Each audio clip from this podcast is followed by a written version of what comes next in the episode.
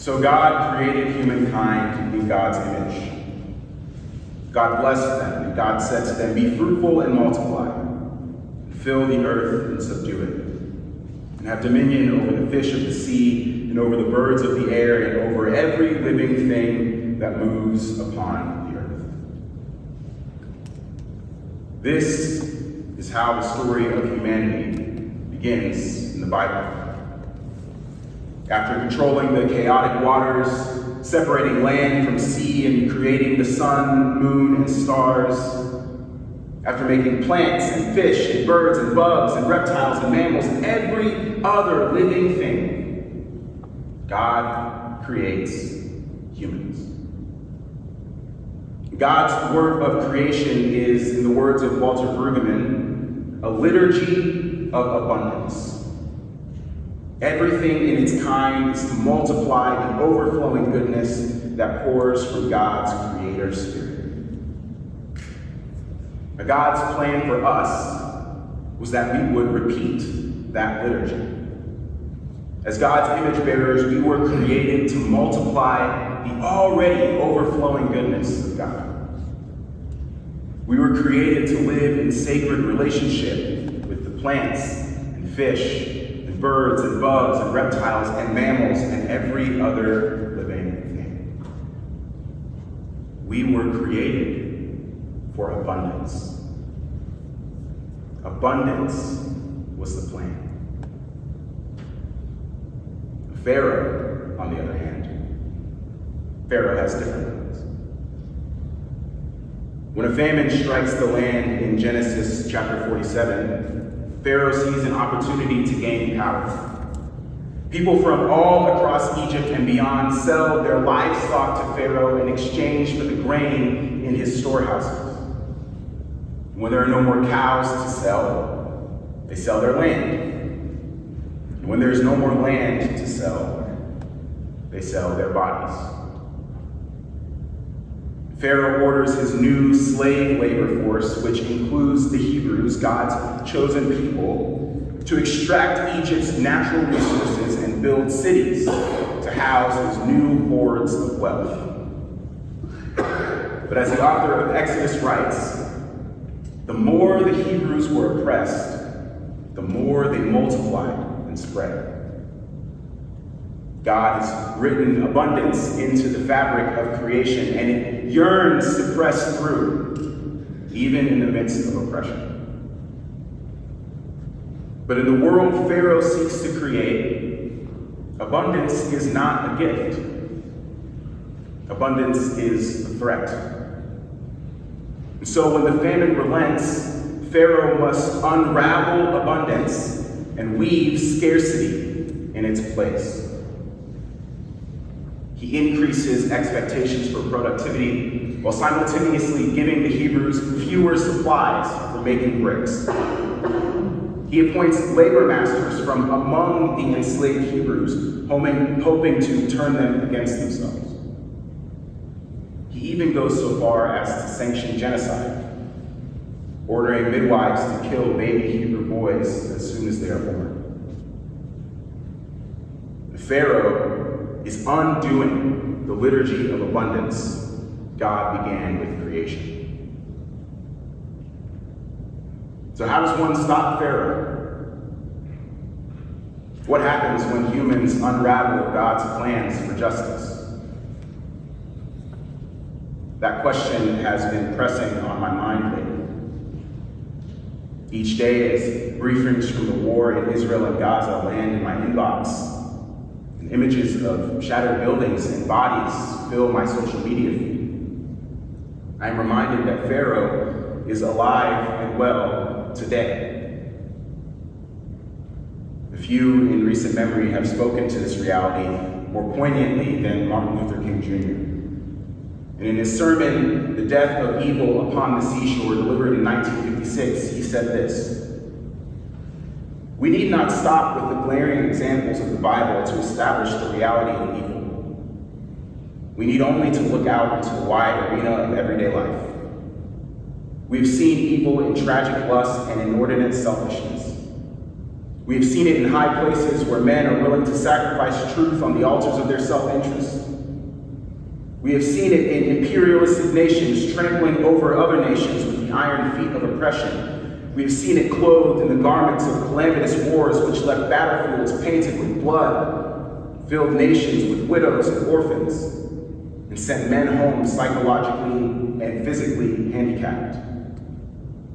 We have seen evil in all of its tragic dimensions. What we are watching right now is an unraveling. No less evil or unjust than what Pharaoh did in Egypt. And so, once again, we ask, how does God respond to Pharaoh? What does God do when humans unravel God's plans for justice? Let's turn back to the text for some answers. So in Exodus chapter 4, God meets a Hebrew named Moses in the desert. He calls him and his older brother Aaron to lead the Hebrews out of Egypt. But when Moses and Aaron go before Pharaoh for the first time, they realize that Pharaoh's heart is so hard that he does not even understand what he is doing to Egypt. So Pharaoh thinks his regime of enforced scarcity is actually bringing order. So if he just presses hard enough and keeps pressing, he can crush any hint of revolutionary spirit and ensure that evil, that Egypt continues to accumulate wealth power, and people. What he cannot see is that his brutal and extractive regime will destroy Egypt and everything around it. Not through the decimation of natural resources, then surely through war with the peoples he has enslaved. Pharaoh is what Terence Fretheim calls an anti-creational force pushing the world back toward the chaos that existed before creation. And so, for the sake of Egypt and for all of God's creation, Pharaoh must be stopped. God does not want to destroy Pharaoh. God does not want to destroy Egypt. God wants to redeem Pharaoh, to redeem Egypt. God wants the liturgy of abundance to start again, and God is even willing for Pharaoh to participate.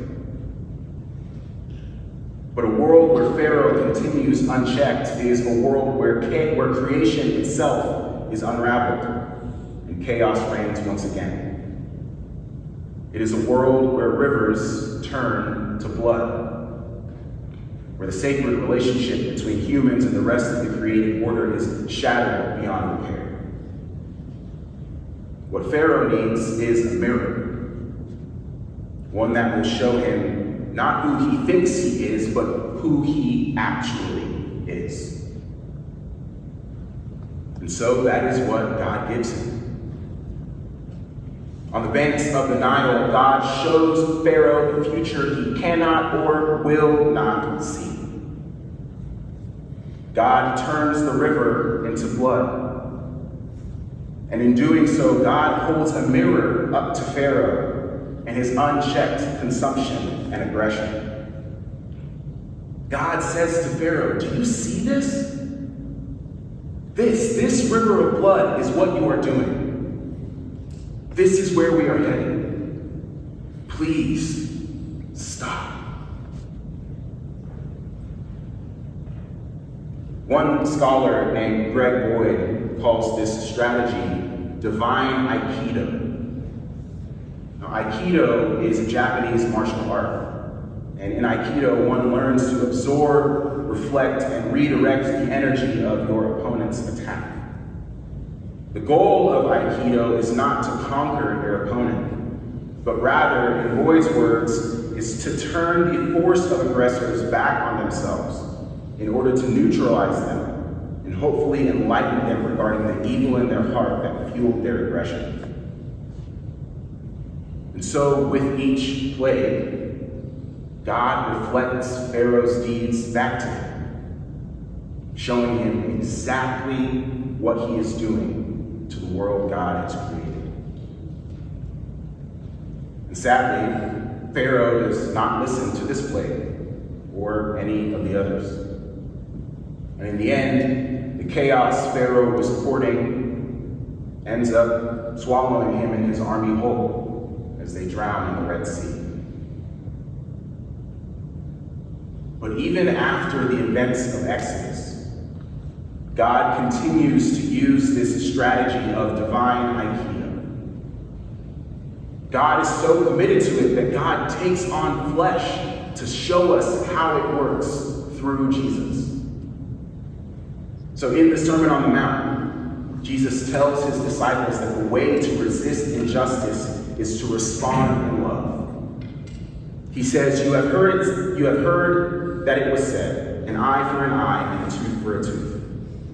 But I say to you, do not resist an evildoer. But if anyone strikes you on the right cheek, turn the other also. And if anyone wants to sue you and take your shirt, give your coat as well. And if anyone forces you to go one mile, go also the second mile. Give to the one who asks of you, and do not refuse anyone who wants to borrow from you. On the night Jesus was betrayed, when one of the disciples reacts to the oncoming soldiers on horse, Jesus not only rebukes the disciples, but then reaches out and heals the man who was wounded. And even as he is dying on the cross, begs God to forgive the men who are executing him. This is how God confronts evil. This is what God does when humans unravel God's plans for justice. God steps right into the mix to absorb, reflect, and redirect. God responds in love, always seeking to invite us into God's liturgy of abundance. And in every struggle against every Egypt, God is raising up people who will relentlessly repeat that liturgy. Some of you may have seen a video of this woman that you'll see on the screen. 85-year-old Yocheved Lifshitz, one of the first hostages released by Hamas. And the footage taken of her release as she's being handed over to medical personnel, she turns back to one of her captors, grabs the hand which was resting on his gun, looks him in the eyes, and says, Shalom, peace. Salam, peace. She wishes him peace in Hebrew and in Arabic, in her tongue and in his. Since that day, we've learned that Lifshitz and her husband spent decades ferrying Palestinians from Gaza into Israel for medical treatment. So what was captured on camera in that moment was birthed from a lifetime of peacemaking, from a relentless commitment to God's liturgy of abundance. And she is not alone. Even now, as bombs rain and bullets fly, thousands of Israelis and Palestinians are joining together in that liturgy using creative nonviolence to call for a ceasefire and an end to occupation. Solidarity movements in the United States and around the world are doing the same.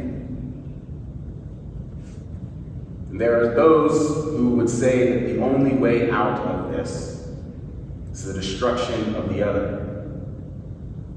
There are some forms of evil and injustice that are too entrenched, too complex, too nuanced to be overcome without bloodshed.